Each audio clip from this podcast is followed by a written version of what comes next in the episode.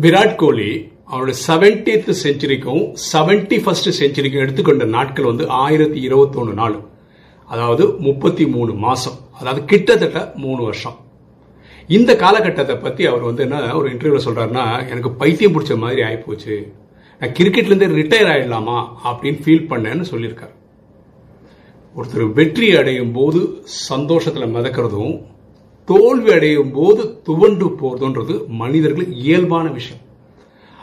ஆனால் யார் ஒருத்தர் வெற்றியையும் தோல்வியையும் சமமாக பார்க்க கத்துக்கிறாங்களோ அவங்க வாழ்க்கை சிறப்பாக இருக்கும்.